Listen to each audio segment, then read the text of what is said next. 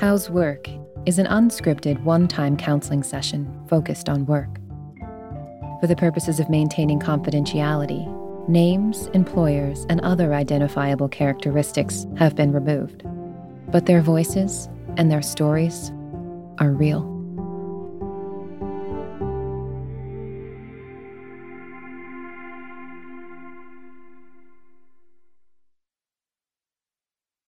You know how to book flights and hotels.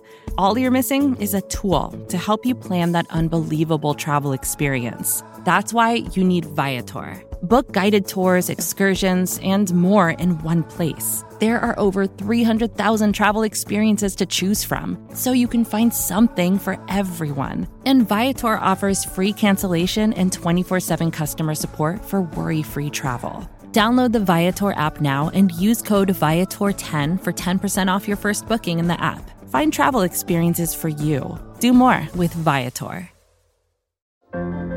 What does it take to be an entrepreneur, and how is it changing in our ever-evolving business landscape? This is Scott Galloway, host of the Prof G Podcast and an entrepreneur myself. Right now, we've got a special 3-part series running all about the future of entrepreneurship. We're answering your questions on work-life balance, how to raise capital for your business, and more. Because when you're an entrepreneur, it's always important to look ahead at what's to come. So tune in to The Future of Entrepreneurship, a Prof G Pod special sponsored by Mercury. You can find it on the Prof G Pod feed or wherever you get your podcasts.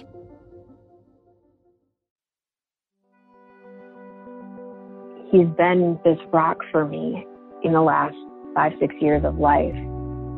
All the things that I almost didn't know that men could be, I just really don't want to lose it. She's my work wife, and I was her work husband. Then we got a divorce, and we remain friends, but we don't know how to really build a full functioning relationship because many of the suppositions are gone. When we had our work breakup, we didn't know how to have the conversation, and it became clear that we were trying to have the conversation, but we just kept on missing the other person, and it really fell apart. All hell broke loose with conversations around race, racism, white supremacy, and racial justice here in Minnesota, and it challenged both of us.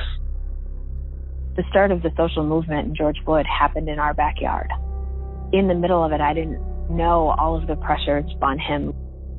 There's one black neighborhood in the whole state, but the rest of my life, the rest of my days are spent in almost all white environments.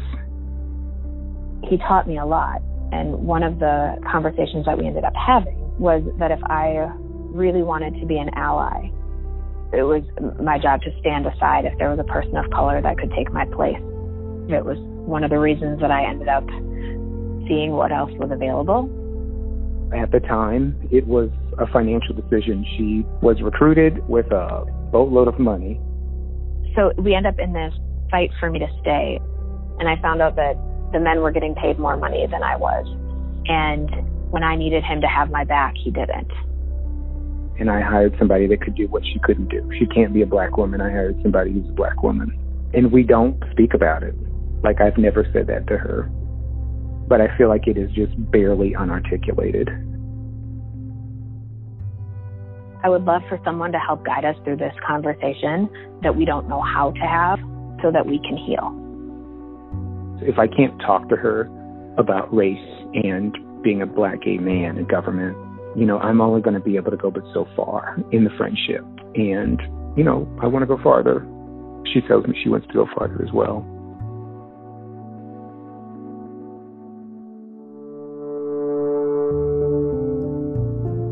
These two people have worked together for years.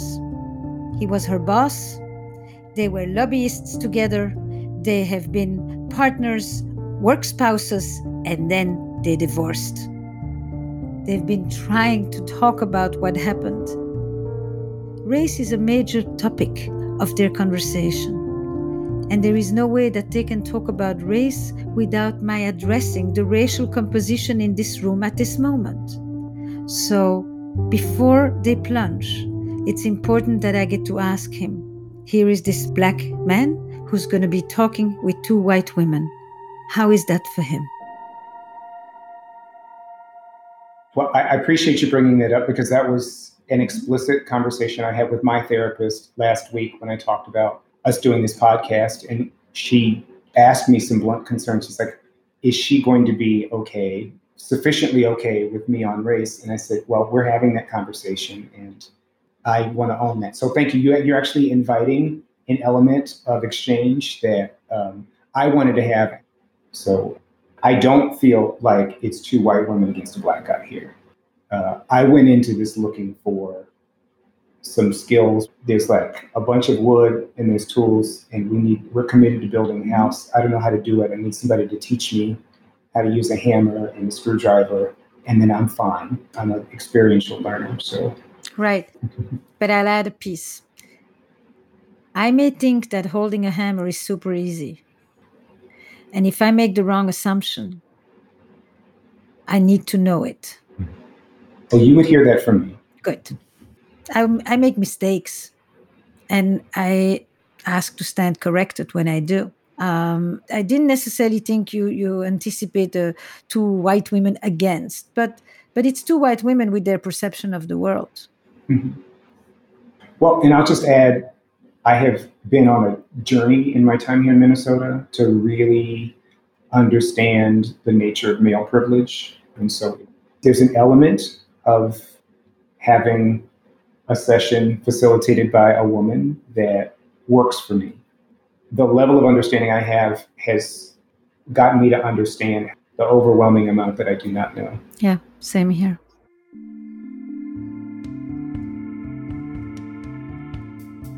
Some work pairs enter my office and they eye each other as to who's going to start. And it goes very slow. This pair has been waiting for a year to have this conversation. They've talked to themselves about the other and with the other in their mind, but they haven't been able to start that conversation. But it's ready to burst. And so when they walk in, I didn't have to do much except to stay out of the way, to create a safe container, and to slow them down.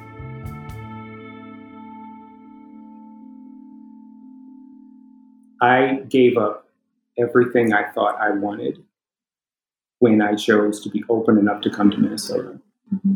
And I was lost, mildly depressed, literally had no bearings, no friends, no relationships, and really didn't know what I wanted to do professionally. So I left myself open and landed a dream job in what is perhaps one of the most difficult areas of the country for somebody like me to live. On the surface, it looks perfect. Right underneath that, it's that shadow side to Minnesota. Somebody like me. A gay black man living in one of the whitest states in the country. It presented a lot of challenges, ones that I didn't understand I was getting into when I got into where we live, the job I have. It's like what I want to do, but had no idea how difficult it's going to be. And I had nobody to talk to. The very challenges I put myself into, I felt like I didn't have any partners, but I had this tremendous capacity to do good. So within a few months, I felt like, wow, God, I'm in the right place in the right season to do so much good. And then you came into my life, and there was this kind of click, and things just kind of grew from there.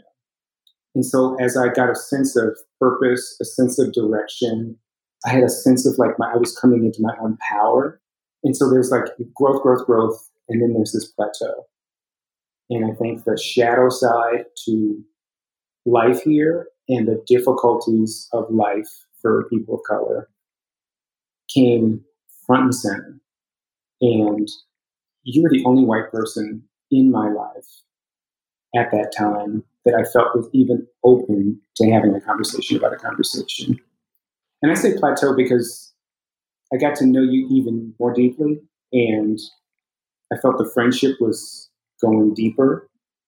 So the question for me is, in this day and age, what does it mean for a black man to have a white woman as a very close friend? And this kind of work interface for our friendship has racial disparities mm-hmm. at its heart. Working in a space where the authority and pathways to power and kind of professional development are based upon sex and gender. Mm-hmm. I'm a black man supervising a white woman, and we're supposed to be dealing with racial disparities. There's a tremendous amount of opportunity, and there's a whole lot of pitfalls in all of that. What are some of the opportunities and some of the pitfalls? I don't feel like I can mess up. I feel like there are white eyes on me that are waiting to see, is he as good as he acts? Is he as good as everybody says? If he messes up, he will not get the benefit of the doubt. I don't disagree that that's fair. So here's the opportunity. What makes Minnesota so fucked up for people of color? These were deliberate choices for how the state was organized, how the history with Native Americans, certainly the 20th century history with Black Minnesotans. White people listen to white people. They don't listen to Black people when it comes to race-based difference in outcomes, lived experiences, all the kind of objective and subjective measures. And my assessment in my gut told me that you delivering those messages would be far more impactful than me or any other person of color. There's something about you that gave me a glimmer of hope that she's the white person that may be able to break through here. And so that was the hope and opportunity, that you were uniquely qualified to really seize that opportunity. Okay, now, what breaks my heart about that is the part of the reason I left is because I didn't think you saw it. Like, I was coming up against the only way to have this be solved and the only way to have this position be better was to elevate a person of color, and that I didn't belong in that position anymore. That is the only reason I left. Did you know that? I did not. Not until you told me later. I genuinely thought that it really did come down to money. So the explicit conversations we had about money spoke to my experience with compensation. I took pretty much a 2/3 salary cut. So I gave up a very well-paying job because this is what I wanted to do. Mm-hmm. And so I knew that money could take you places if that's what you needed in that season of your life. I didn't want you to leave. You could win over the white folks whose minds really needed to be changed, and you would be able to create space for people of color. I felt like you would grow into a spot, personally, professionally, spiritually, on this job, where I have created this space, and now I'm going to fill it with all of this talent who are people of color. Like, that's the I'm not going to inhabit it. I'm going to seed it. You see the wave that happened with George Floyd. Yeah. It literally created ripples throughout the entire world. Mm-hmm.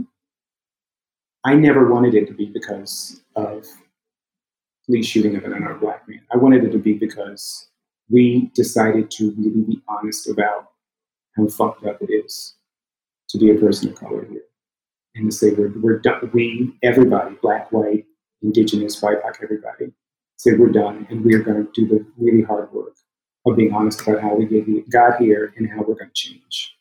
I saw you as a partner in all of that. That's the reason why I hired you. I mean, it was competitive, but it really was like you were by far the best.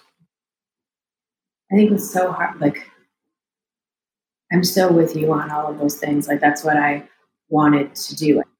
And what's funny is that I think that for both of us, like, money became the herring that we were fighting over, because I think we didn't want to talk about the other pieces. And the only reason that money was a thing is because I knew two guys were making more than me, and I was doing way more work than they were. And then when it was like, oh, we reclassified the positions based on your work, I was like, but those guys didn't even do the stuff. So that became, you know, like, they're going to get raises too for work that I was doing and already underpaid for.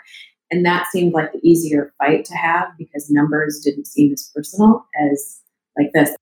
And as race and gender. And I think that's what's hard, is even hearing me now Like, more than anything in the world in that moment, I wanted to hear from you what you just said now. I wanted to know that I was on your team. And the hardest thing for me in the job that I'm in now is I feel like you're on this battle and I'm not a part of it anymore. I know that there's huge disparities. I see them play out all the time. And it's not fair and it's not right. And I was under the impression from some of what you said and also like outside sources that the only way to move this work forward is to have somebody that didn't look like me in the world. We had a conversation once where you said, like, if you really want to be an ally, step aside to let Black people lead. And like, I thought that was the only choice I had left. And then it was hard because as I was leaving, not only did I like have the grief of leaving, but then I felt like I let you down. Like, I couldn't pet it. And it wasn't that I didn't want to or I didn't have the passion. It was just that I couldn't find the space. It's hard to hear that. And I wish we had had some quality time to have talked these things through, because you are right, we were talking past each other. The assessment you made about me saying, good allies step aside, it is true about creating space, but that's the mechanism for creating space, stepping aside, I believe, is the right thing to do. And I say it's inadequate because if staying in that position allows you to create space, then it is about staying in that position. I'm not saying you took it wrong. Hearing you now, I'm like, wow, I could see why she took it that way. It was the whole, everything that was happening all at once. And, you know, other people in the organization and everything, like there was a huge push for movement and change and for people of color to have voices in the rooms that we were in. Meaning?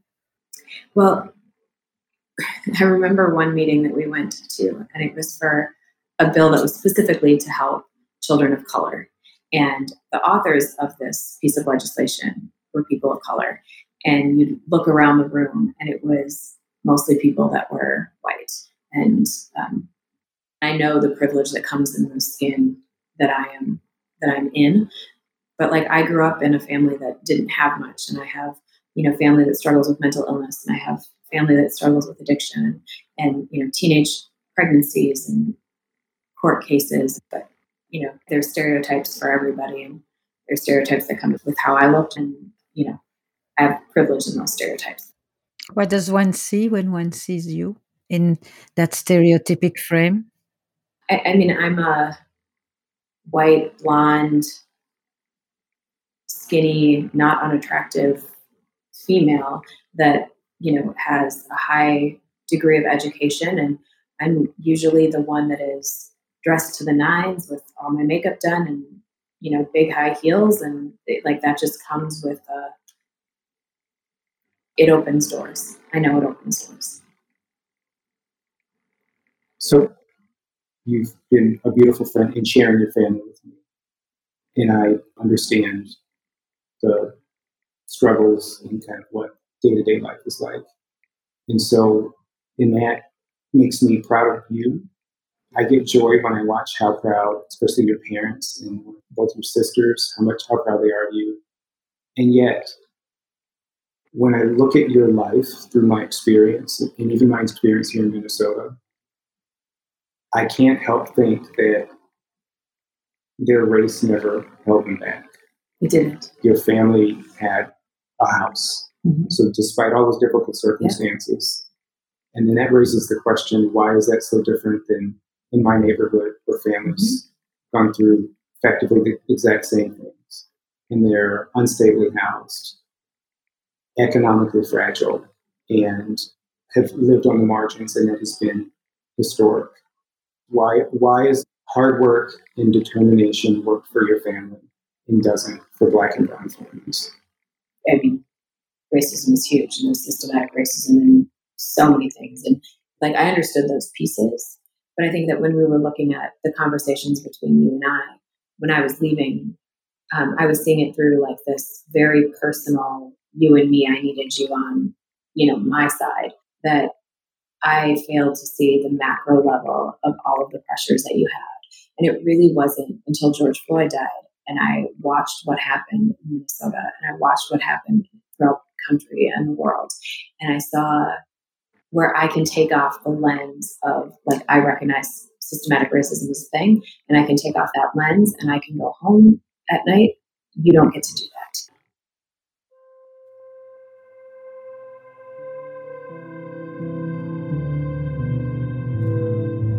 that. What's the story? Who owns the narrative? For her, the story is money, gender, a friend that didn't back me, the man that I relied upon who let me down. His story, money, somewhat, gender, somewhat, race, a lot. She's able to individualize their breakdown. He sees it as part of a much larger context. And so the question is, can they align the story? And the point is not to try to answer who is right, but to find a way to integrate the different pieces of the story so that they can do the repair that they are so eager to do.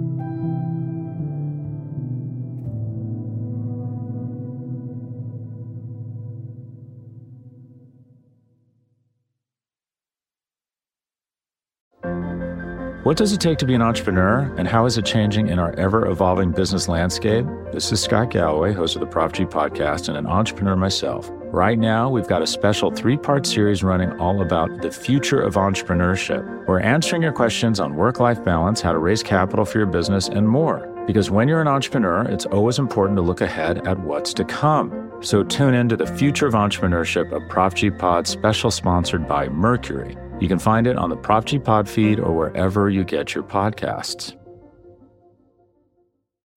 When you need mealtime inspiration, it's worth shopping Kroger, where you'll find over 30,000 mouthwatering choices that excite your inner foodie. And no matter what tasty choice you make, you'll enjoy our everyday low prices, plus extra ways to save, like digital coupons worth over $600 each week. You can also save up to $1 off per gallon at the pump with fuel points. More savings and more inspiring flavors make shopping Kroger worth it every time. Kroger, fresh for everyone. Fuel restrictions apply.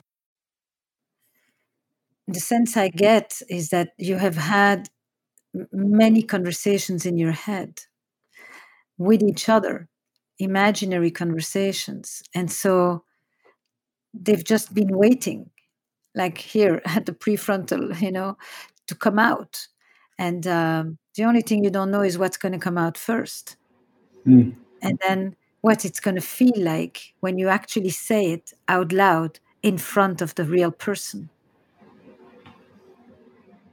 And that's the discomfort, yes, or the sadness, or the sense of loss, or the sense of missed opportunity. And then to, have fiction and reality find each other. Yeah, how many times have you had this conversation in your head? Oh, I've been having it since the June before you left. So many times.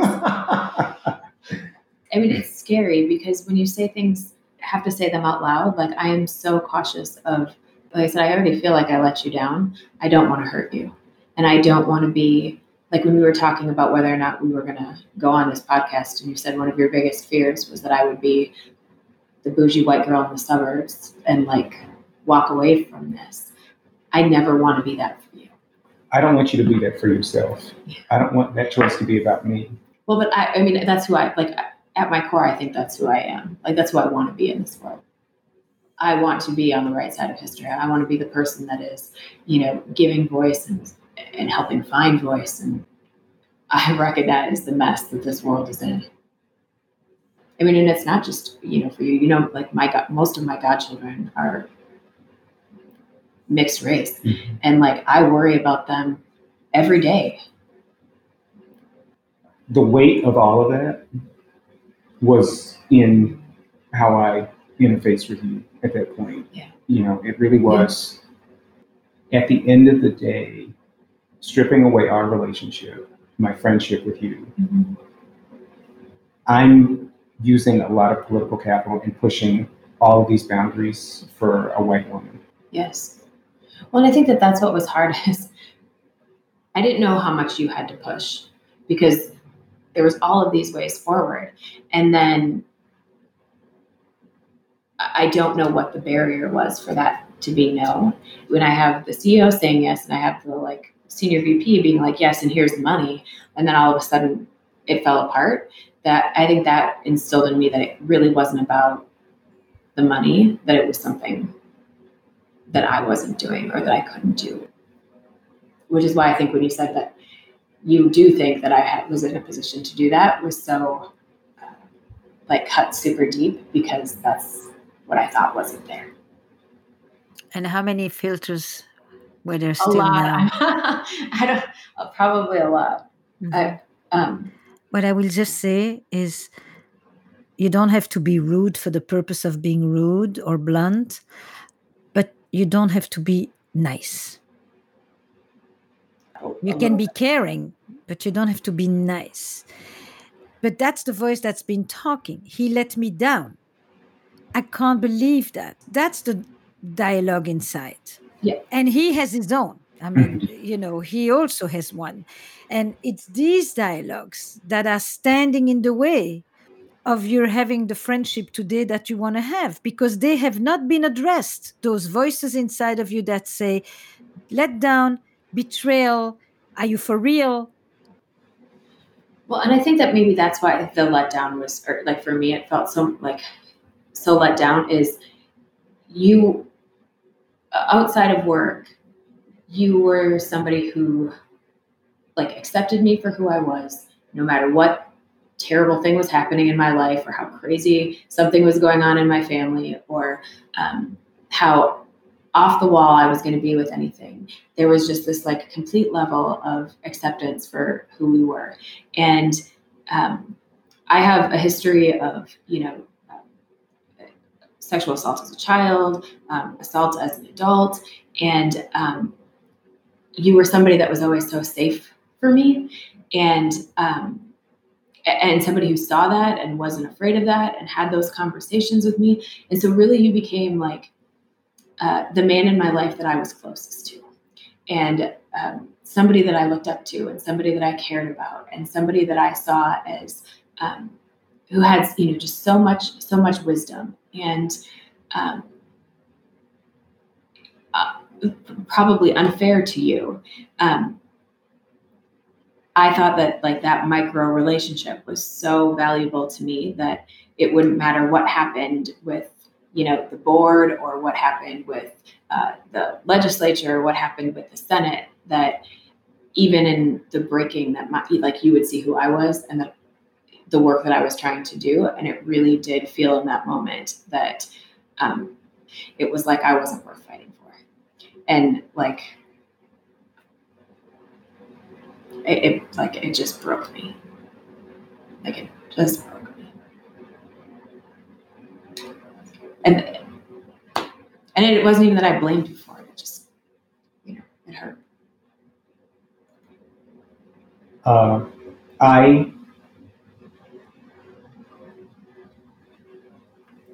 Out of deference and probably fear of the scrutiny I had and our HR protocols, I was never able to tell you how I had to fight and why it took so long. But I can share with you that the only pathway that I saw where I could create a path was the example of you in your totality. And it had to have this collateral with the boys. Mm-hmm. Now, it's hard for me to hear you talk about the pay, because I'm feeling wow, she's holding me accountable for something I didn't create, a problem I didn't create. That was... No, and you didn't create it. Yeah, it was before you. And I did a lot. I did everything that I knew was within my power to solve for that. What I think I didn't understand was what it meant to have everybody else ride your coattails. Mm-hmm. I think, because if I had known that, I would have rather have had a conversation about I got to do it this way, because this is... Literally, this has a ripple effect elsewhere if I can't do it this way. But they're telling me it's everybody and nobody. But it was about you. It was easy to do to the extent that it was about you. So here's where I'll be unfiltered. I'm hearing determination in your, in how you're talking about this. And it fits a pattern for me that triggers a lot of resentment. And so what this sounds like and looks like to me is every other time I or some other Black person I knew never got ahead because capable, smart, ambitious, pretty white woman got the advantages. That was the person that the organization wanted to take care of. That's the person that society wanted to take care of. Here we go, we're throwing money at a white person. Would we do this if she were Black? Would we do this if she were not white? And I'm like, and she's my friend. When you came to my office, you were crying. Mm-hmm. I was like, I can't cry. I'm literally crying. I mean, tears just at the back of my eye sockets. I'm like, I can't cry. Mm-hmm. From my experience, it's like she's got the privilege. She's got a job offer. Whether she wants it or not, you got a fucking good job offer with a shitload of money. Whether you wanted it or not, having that is privilege in and of itself. And I'm sitting here like, I can't even cry. I can't even be emotional. I've got to be stiff back, soft voice. Oh, and you still were. And I was so mad. Completely dispassionate about all of it. I understand the macro pieces, and they're valid. And you're right about how people get promoted, and you're right about who gets promoted. And we've seen that with a number of our friends in the organization that are not promoted. That's real. That is real. I mean, as this is happening. This is about me. Well, and that's why I want you to understand my piece to it. Sorry, I feel like we're ignoring you. Look, you don't need me. Except that every once in a while I will just say, take off another layer of filter. You, on some level, want to individualize this and say, but it's me. And he, on some level, is saying to you, there is you, but then there is that bigger thing, and you're just one person in it. And I cannot just make it about you and me. I can never leave the macro frame of race, of gender, of power, of money, of double standards. We cannot think that we can insulate ourselves from all these larger factors.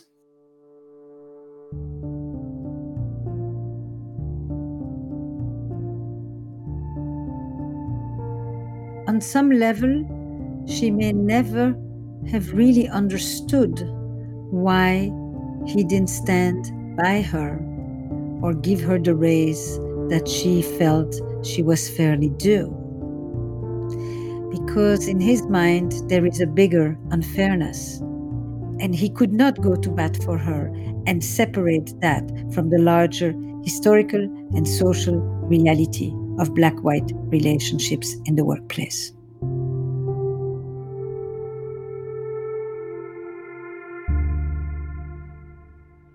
There's only two other Black people on my floor.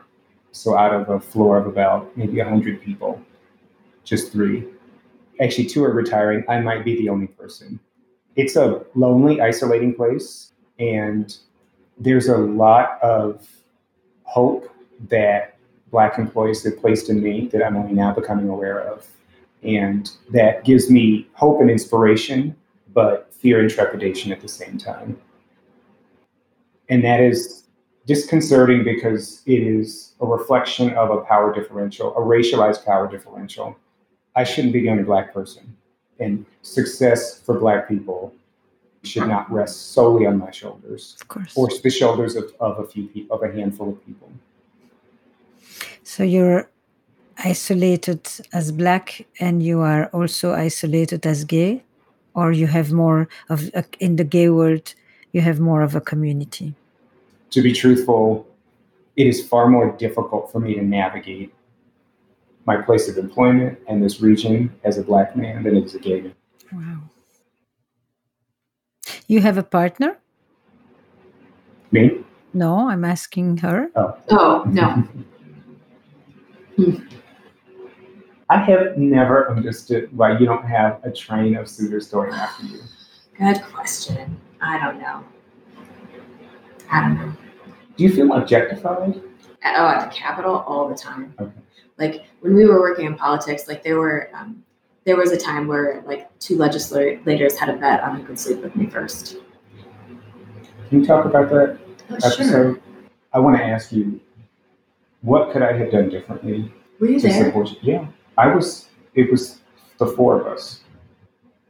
That's funny. That has fucked with me for years now, and I have never. Question I keep asking myself is, what should I have done differently to have supported you? I wish I had an answer, but I honestly don't even remember you there. Like, that is so telling. What does it say? Because I don't. I totally believe you. You know, when you dissociate, on some level, he may even remember other things that you don't remember. When he says, I was there. But it stayed with you and you never brought it up somehow. Why? I think feelings of inadequacy and shame. Of you? Of myself. Oh, wow. I feel badly because I didn't interrupt what was going on. Did you know what was going on? I was very clear to me what was going on. I thought we would keep it like, I remember trying to make it funny. Well, and not to cause a scene because it like there all of a sudden were tons of people there. I didn't know about the betting. Yeah. The fact that they were putting you in a compromising position, I mean, was what was abhorrent. Yeah. You're being, tossed as a toy, and you're trying to be classy about it and not to say anything and to just kind of joke it off or remain gracious or talk about something else. And he's watching the whole thing. And as could have happened if it was not a woman's story, but a racial story, he's saying, I sat there, I watched the whole thing, and I said nothing. And one question is, since you remember it actually better than her, what happened to you? I kind of stood there, and the only thing I thought I could do was to create a diversion that involved your sister. And mind you, there was a obliquely homophobic remark that one of these people said to me earlier that evening. And so I was filtering everything through that. And that's how I walked in. It's like, oh my God, they're already screwed with me. Now they're screwing with her. How can I rescue you? Mm-hmm. And how can I minimize collateral damage to me? And that was she's got to go get her sister. And that worked. Like, it got me out. Wow. So this is helpful because it's to be honest, ever since then, I kept asking myself, why didn't you call them out on what was going on? Why didn't I just articulate that this was wrong and that you were going to leave or ask you if you wanted to leave? Getting me out of there is huge. Thank you for getting me out of there. This is a tricky situation in which she gets harassed. He sees it. He does help her through his deflection. He gets her out of the situation. And nevertheless, he's been haunted with this for quite a while, wondering what else he could have done, what else he could have said, what he did and did not do. And these situations, as bystanders, where we see other people take a fall, where we see other people blamed for mistakes they didn't make. Many situations that require a form of standing up and speaking out. I think we all have these situations on our chart of conscience accountability.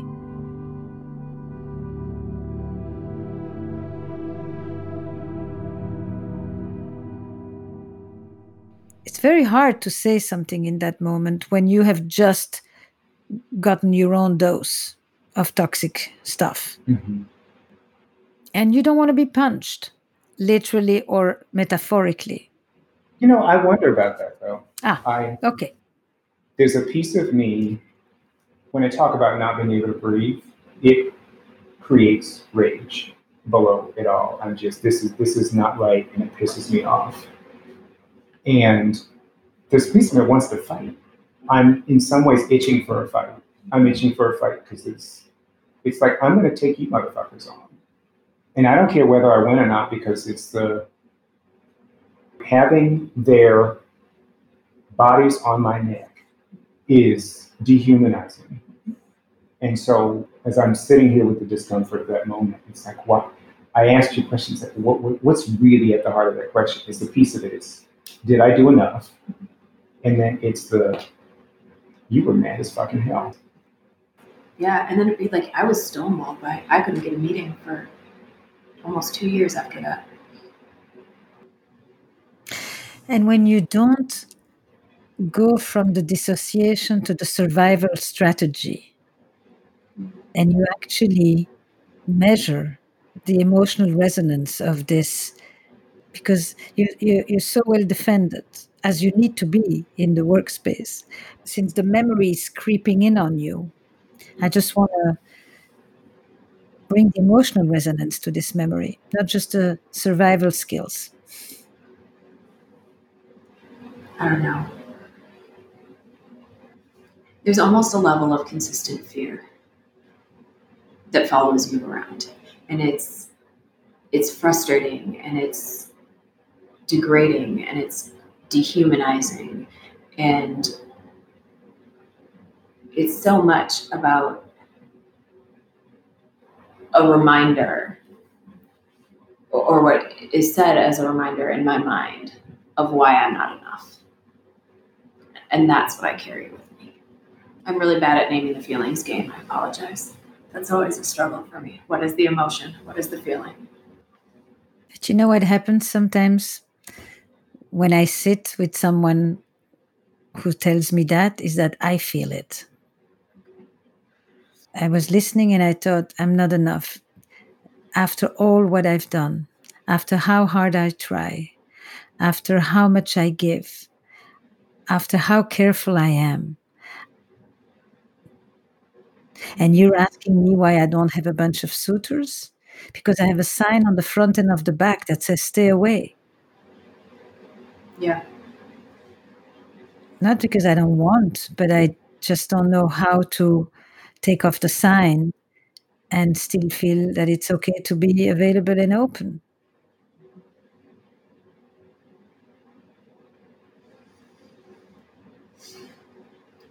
Plot twist, I wasn't expecting that one to come today. Just a minute and I'll be back in a second. Okay. How you doing? Should we check in? I'm good, but I didn't see 2/3 of this coming. No, I know. It's like the best therapy session when you go in with an agenda and it's completely disruptive. I know it. I'm in a really good headspace because it's allowing me to ask, like, what's deeper? Like, here's the thought. What's deeper than that? Good. Let's do that shit. So I'm like, holy shit, why are we talking about my dating life? Oh, right. That's what hurts. I'm sorry. Got it. That's my episode with that. No, I never realized how much I had carried that all these years. I can't believe I didn't remember that you were there. At least I didn't, I mean, there was no resentment or anything like that for me.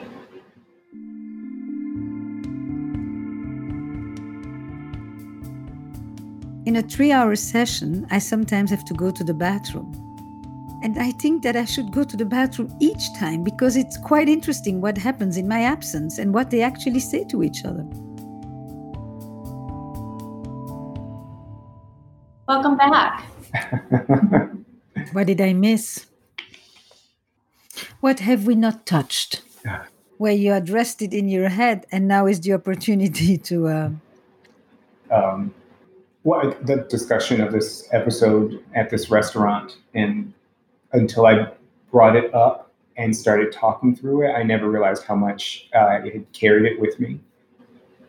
Situations like that, I think, are part of the reason that I struggle to trust men. And going back to that micro level of... like you and I, and the expectation of who you were for me in that moment was probably a little bit unfair. You're shaking your head. Unfair did not sit well with me. That felt like you're being too hard on yourself. Well, that's probably true. you know, critical thought and self-shaming are two, in my mind, two very different things. So my mind went to race. Oh, yeah. And then it's is her work around racial difference, racism, white supremacy, based in shame, or is it based in objective views and personal commitments to growth? White people who do it out of guilt don't do it for too long. No. And I told you, one of my biggest fears is this friendship will run its course. You'll move to an Xer and be a Republican and have had this episode through your life. I used to have a black friend. One of my big concerns for our friendship is that for you to deeply be my friend in the way that would be meaningful for me means that you will always be swimming against the current, and a very strong current, and a very personal one, especially if it comes from your family. And I don't want that to be based in guilt or shame. Like, the part about race for me is not driven by what I feel guilty about. The piece about race that really drives me comes from the people that I love. But when I started feeling race and why I thought that race was important, started long before you. I was 22, and I had a friend one night. She wanted to take me to this church. It was going to be gospel music. It was 9:00 at night. Did you want to go? And I said, okay, sure. And we walk in, and we were late, and it had already started. Is it black church? We were the only two white people in the space. And that was a situation that I had never been in before. And we looked at each other and we're like, you know what? I think this is going to be uncomfortable. We probably don't belong here. We probably should leave. But they were in the middle of prayer. So we didn't leave. We said, we're going to sit and we're going to wait. And of course, it's black church. So they're like, okay, amen. Go hug somebody you don't know. And it was this huge, there was something in that space that was unlike anything that I had experienced. This group of people were the most kind, loving, supportive, wonderful people that I had ever met. And that was my first experience in a predominantly black community. And when I moved away, they sent me off with everything that I could possibly need. They talk about what they went through in the 60s and what they go through now. And it hurts my spirit because I love these people. And that experience changed how I see the world. It's not that, I'm colorblind and I don't see race, but it isn't fair. There's a level of injustice that is just not okay. I'm struggling right now with, I don't know what that looks like for me. I don't know what it looks like to be part of this fight right now because, I can go to the protests and I can, write letters and I can do all that. I've learned it's not my job to be the leader, and I'm a follower in this journey right now, and that's okay. It's hard right now being in a job that we're not doing anything to change the world.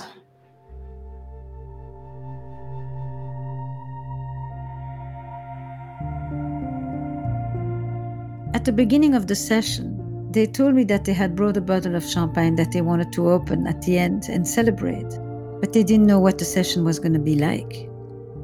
They had to hear a lot of difficult and challenging things from each other. They still thought that they wanted to open the bottle of champagne, that they had cleared the air, even though they were no longer working together, and even though there's a part of her that is deeply frustrated about having lost a profession in which she found tremendous meaning, and that on some level, he had decided that making money was more important for her. And so they were living with all kinds of misunderstandings and false assumptions. They did send me a picture after the session showing me that they had opened the bottle. And so their relationship persevered. And I raised my glass to them.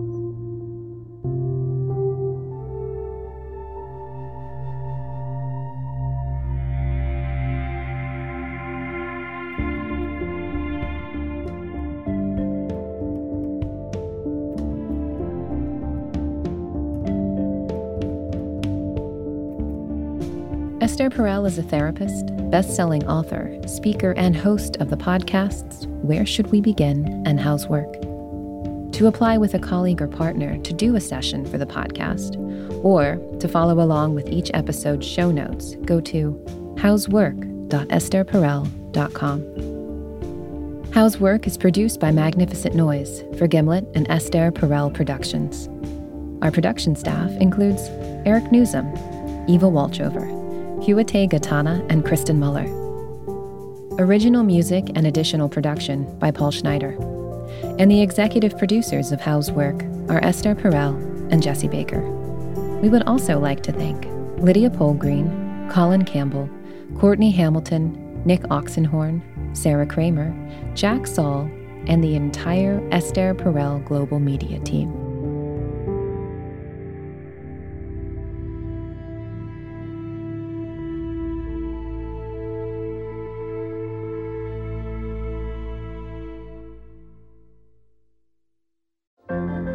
What does it take to be an entrepreneur, and how is it changing in our ever-evolving business landscape? This is Scott Galloway, host of the Prof G Podcast and an entrepreneur myself. Right now, we've got a special three-part series running all about the future of entrepreneurship. We're answering your questions on work-life balance, how to raise capital for your business, and more. Because when you're an entrepreneur, it's always important to look ahead at what's to come. So tune in to the future of entrepreneurship, a Prof G Pod special sponsored by Mercury. You can find it on the Prof G Pod feed or wherever you get your podcasts.